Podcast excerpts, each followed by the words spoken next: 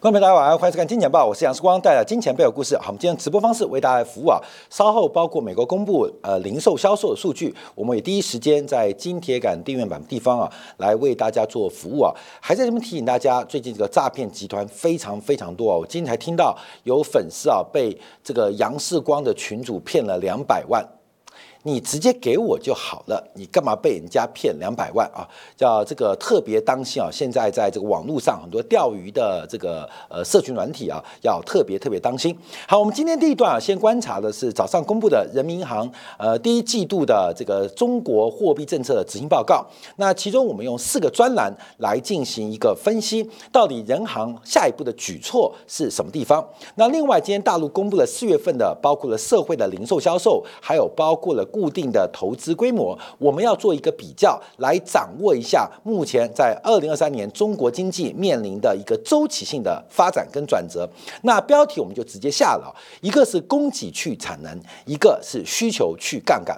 那供给去产能比需求去杠杆更重要啊，更重要。所以如何出现供给去？这个过剩或无效的产能，可能是目前大陆经济最需要了解的一个地方。好，这是封面啊，在今天啊，这个人行公布了二零二三年第一季度的中国货币政策执行报告，总共啊有这个七个重点，四个专栏。我们主要是从四个专栏来进行分析跟观察。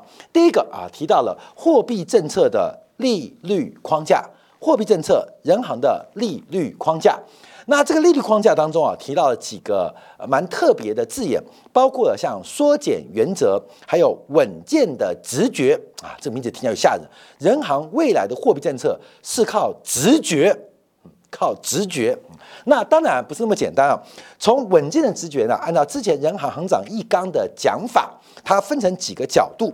他说什么叫做稳健的直觉？这个直觉是哪里来的？第一个。从历史来看，就是经验值的总结；从历史的维度来观察，就是一个经验值的总结。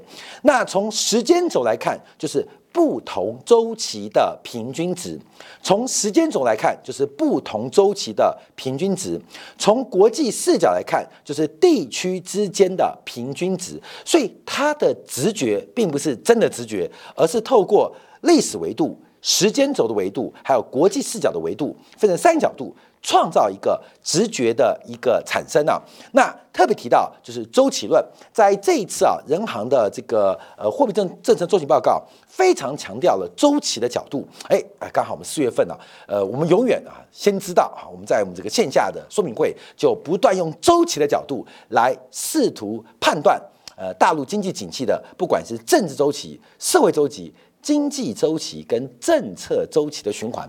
好，我们先看到呃。讲到这个利率的框架啊，两个重点，一个叫做缩减原则。那缩减原则是什么啊？缩原则其实啊，我们简单来讲，就是一个尊重自然利率的一个态度啊。自然利率态度就是该宽松的时候就要宽松，该紧缩的时候就要紧缩。可这个宽松跟紧缩跟市场上的周期不应当高度的匹配。也就是该升息的时候就升息，但不见得要跟景气的扩张、跟繁荣甚至泡沫做匹配。那经济的下滑或是萧条的时候，该降息、刚宽松也就降息宽松，但也不见得要大水漫灌啊！我要特别提到，人行讲这个缩减原则，其实非常非常的幼，非常非常的幼。这就是我们在宏观周期架构所做的判断。未来中国这三年有非常非常多的右派的政策或右派改革的声音会出现，包括了强刺激。可是这些右派的政策或是角色将会在未来几年可能遭遇到非常大的政治失算啊！这就是我们提到的。所以按照缩减原则、尊重自然利率的一个讲法，哎，我们小兵你看问黄金了。这个黄金，等一下我们经典部分就直接解读了啊！这个跟日本股市来做观察，而日本股市不飙涨吗？这里大家讲说，这个从中特估到日特估，中国特色估值到日本特色估值，现在炒这个题材啊。那日本股市大涨，除了看巴菲特的神风之外，我们要从全球市场看，当日本股市急拉。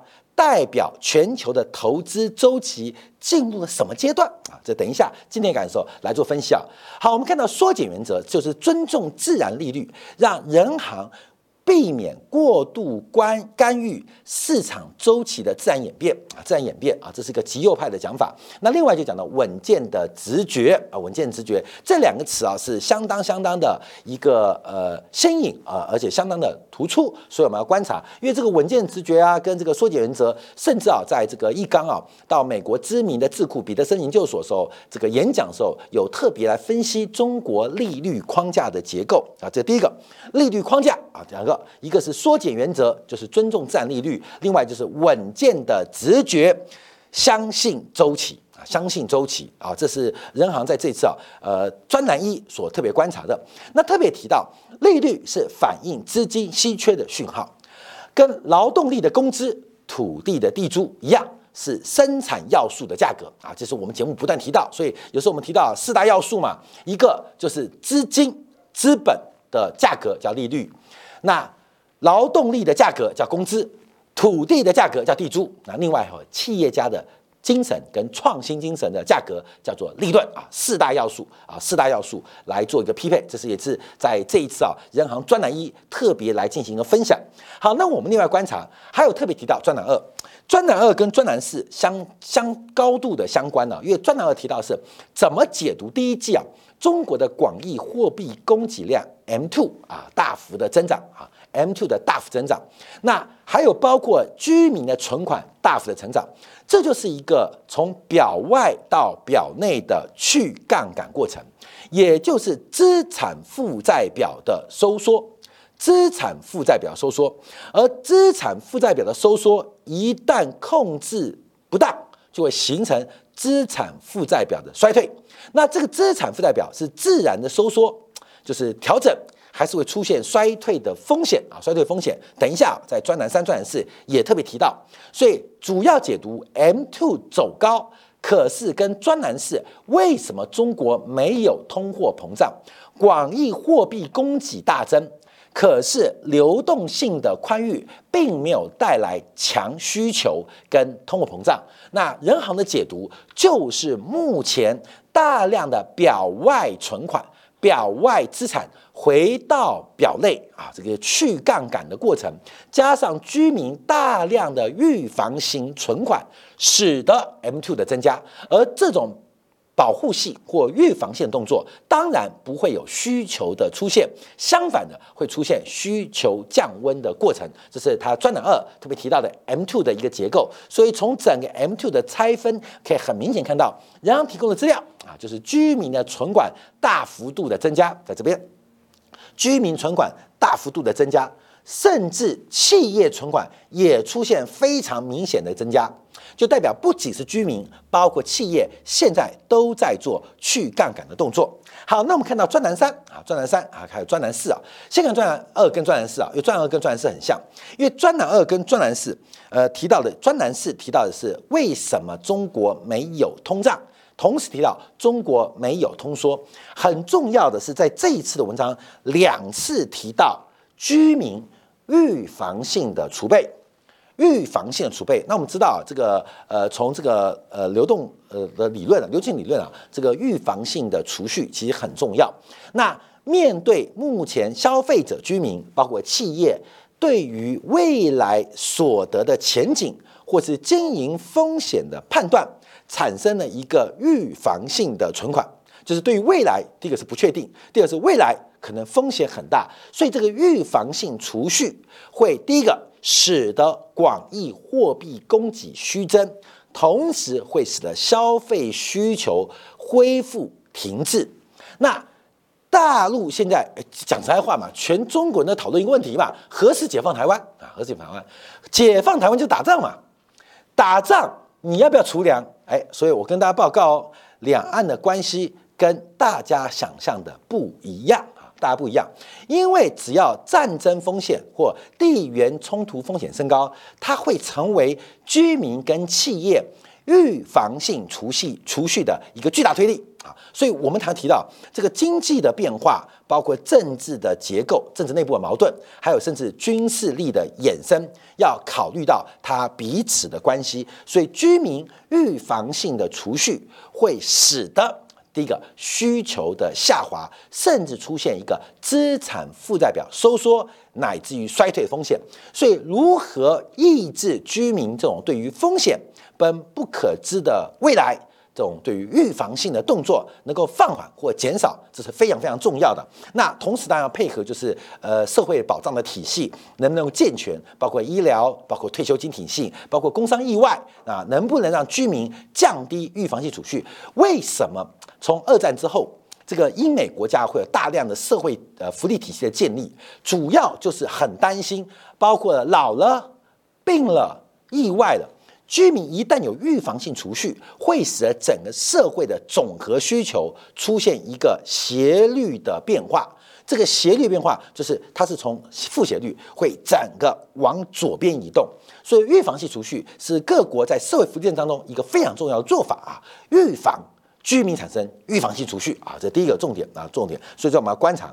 那另外啊提到的第二次，第二次就是这是物价低迷的原因。我们在节目当中啊，常给大家做经济科普，通货膨胀、物价水平是可以看出总和供给跟总和需求之间的关系。当供给全社会要素的供给大于全社会的需求，物价走低；全社会的需求大于全社会供给，物价走高。所以。因为大量的储蓄导致消费跟需求不足，使得物价相对低迷。啊，提到了对于当期消费的影响是非常非常的大。可是仍然也提到，呃，不承认中国有通缩。我们在前几集的节目提到，从整个四月份的 CPI 观察，扣掉了基期跟翘尾因素，其实从呃这个涨跌价的因素啊，中国的消费者物价指数其实实质出现了通缩的压力哦。所以我们要提到，等一下要配合生产端、供给端，就是从消费端、需求端跟生产端、供给端怎么观察？因为各国的央行，包括的人行，包括美联储，其实在短期只能刺激需求或影响需求，对于供给的影响不大啊，供给影响不大，因为供给面想象的或考虑的更多，除了利率、资金水平之外，更要考考虑啊长期市场跟宏观风险的影响，所以。人行对于目前的通胀跟通缩啊，他拒绝承认通缩啊，拒绝承认通缩。这个目前来做观察，也是人行不愿意大水漫灌，尽量避免。那我要讲更白话啊，因为很多啊，之前我讲说日中国已经掉入九零年代初期的日本的经济发展的周期啊，很多人就骂时光，中国跟日本不一样。我跟你讲，都一样啊，都一样。因为假如碰到的是生产端产能的闲置。或是有效供给不足，假如这种通缩，你大水漫灌是没有用的哦，你大量的宽松是无用的哦，只有在市场出清的阶段，大量的宽松跟降息才会刺激长期的生产力。大家对这个经济有了解哦，在这个产能僵尸化、企业僵尸化、产能固化的过程，无法有效进行市场出清，大水漫灌。降息印钞是没有效果的，是没有效果的。所以，除非是市场出清，市场出清的阶段，印钞啊、降息是有用的啊。为什么？因为这个市场出清的时候，这个价格会出现大幅度的波动，需要大量的流流动性，让体质好的企业或体质好的居民能够进行资产的更替，或是资产负债表的加杠杆啊。所以，我们要特别做观察。所以，其实人行有讲。呃，是讲到了居民储蓄影响的消费，没讲的是市场出金机制，在目前呃，在中国的经济当中没看到，尤其是更多的是有效产能的被去除。我讲的是民营企业的产能，外资台港商的产能正在被转移。那这些主要有效产能跟提供就业产能被去除，而无效的国营企业产能基本上累积跟囤积越来越大，所以。印钞有用吗？人行心知肚明，降息跟印钞是不能解决目前物价水平跟就业环境的。好，那另外我们要观察到啊，这个利率水平呢，就提到的这个变化，我们要讲呃，这专栏式没有通缩，不会因此宽松。那这边提到了，就是我们看到这个平安证券的报告，我们看大陆啊，因为从呃一般贷款利率啊，一般贷款利率目前最新的水平应该是四点四左右吧，四点三、四点五啊，四点三啊，一般贷款利率啊，四点五三。四点五三，注意哦，这个一般贷款的基准利率啊，已经创下历史新低哦。这是目前大陆在企业端的资金成本财务成本四点五三，已经创了历史新低哦。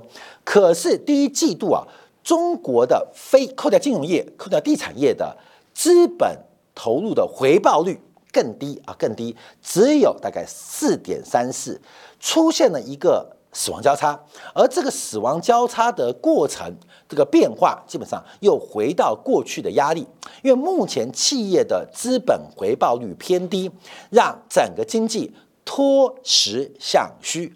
脱实向虚，那这个资本回报率的偏低，也直接跟上市民营企业的资本开支形成高度的正相关。啊，这个逻辑很简单嘛，就是我们每次讲，一个是 ROA，这是资产端的报酬，那负债端就 WACC 嘛，加权平均成本嘛，这边是你负债端成本，这边是你资产端的报酬，那当然是要这个大于这个嘛。你才有利可图嘛，所以目前来讲，呃，随着整个虽然市场贷款利率走低，可是资本回报率更走低，这使得企业的资本开支就会更更更更更更悲观啊，更悲观好，这是我们要做的观察啊。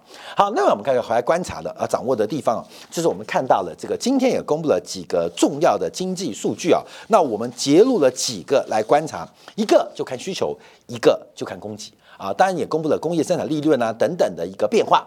我们先看需求面啊，社会消费品的零售总额啊，这个因为去年四月份上海封城啊，使得基期偏低，以年增率角度高达百分之十八点四。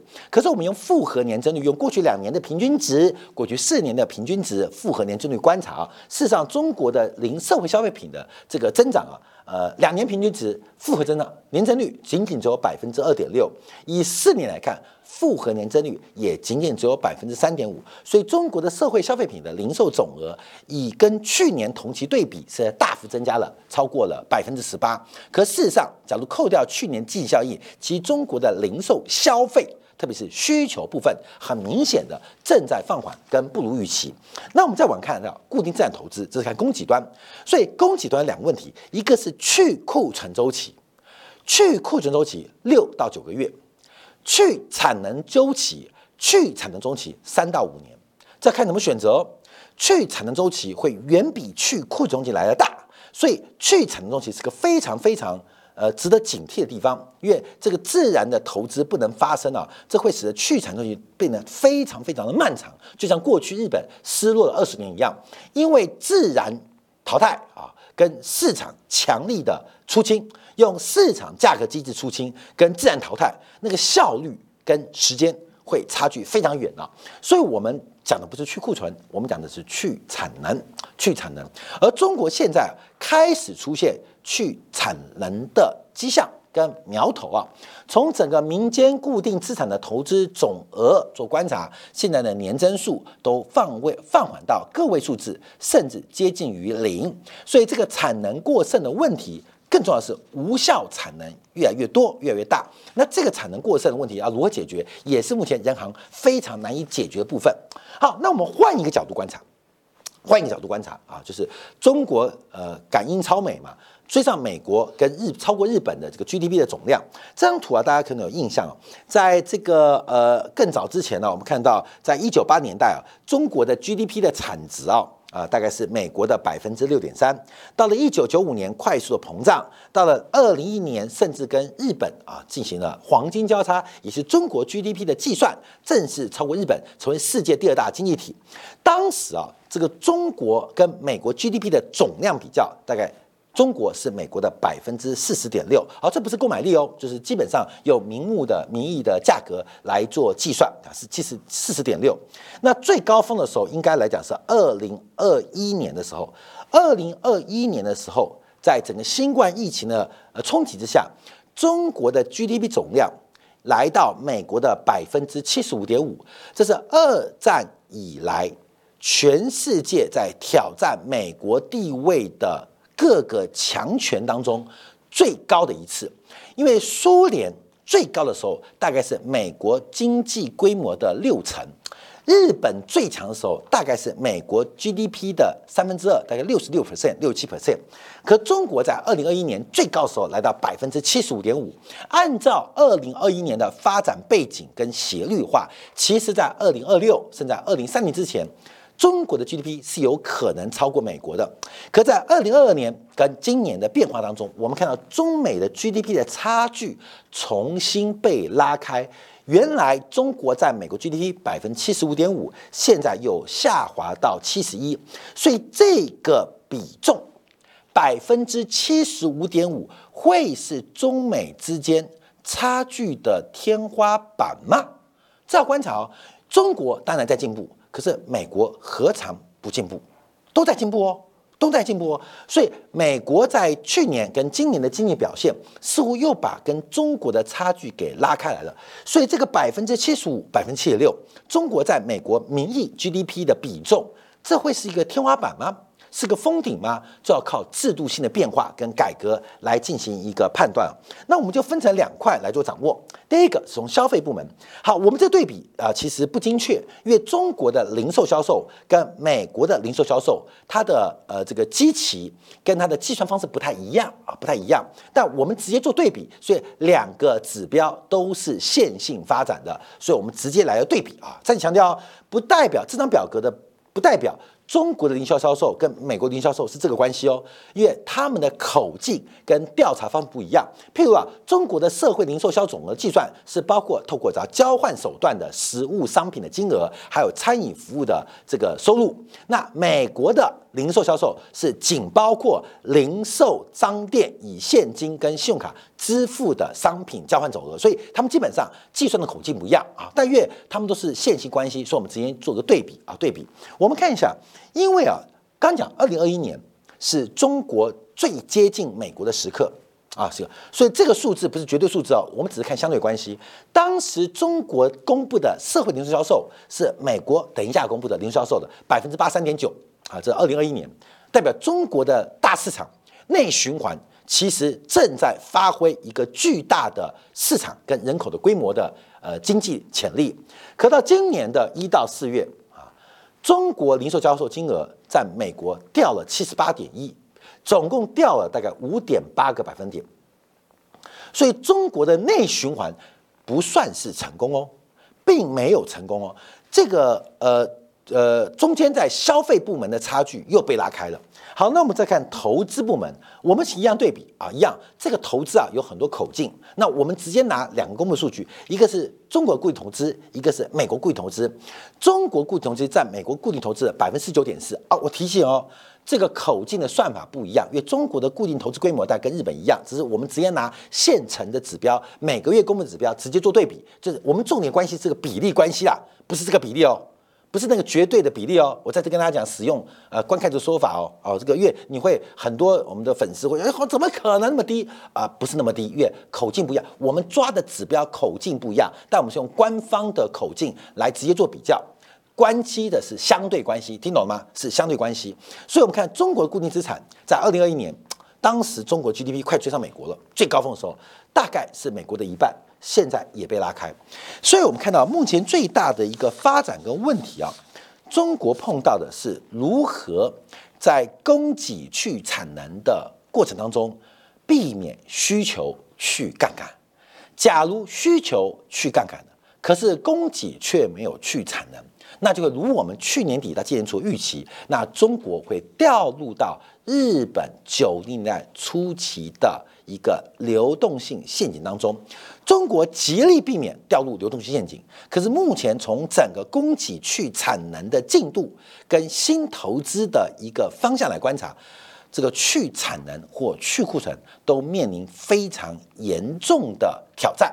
那需求去杠杆是已经在路上，所以一旦需求去杠杆，而供给又不能去产能，那失落的二十年恐怕会在大陆的经济身上。不幸的发生，分享给所有的观众朋友。好，我们休息片刻啊，等下八点半要公布零售销售。那我们第一个要解读啊，这个最近啊，好神风吹来的，什么神风？巴菲特神风。这个日经指数啊，在今天再创新高啊，最近这一个月涨幅超过了一成啊，是非常非常恐怖的一个涨势。那我们要特别观察啊，宏观角度，除了中特估、日特估，就是中国特色估值跟日本特色估值的一个反馈之外，它的本质就是日本股市在全球股市。的阶段到底代表什么样的含义？同时，我们从黄金的假突破确认，来观察稍后的零售销售到底怎么对于黄金甚至美国股市来进行一个价值跟投资的决策。休片刻，马上再回来。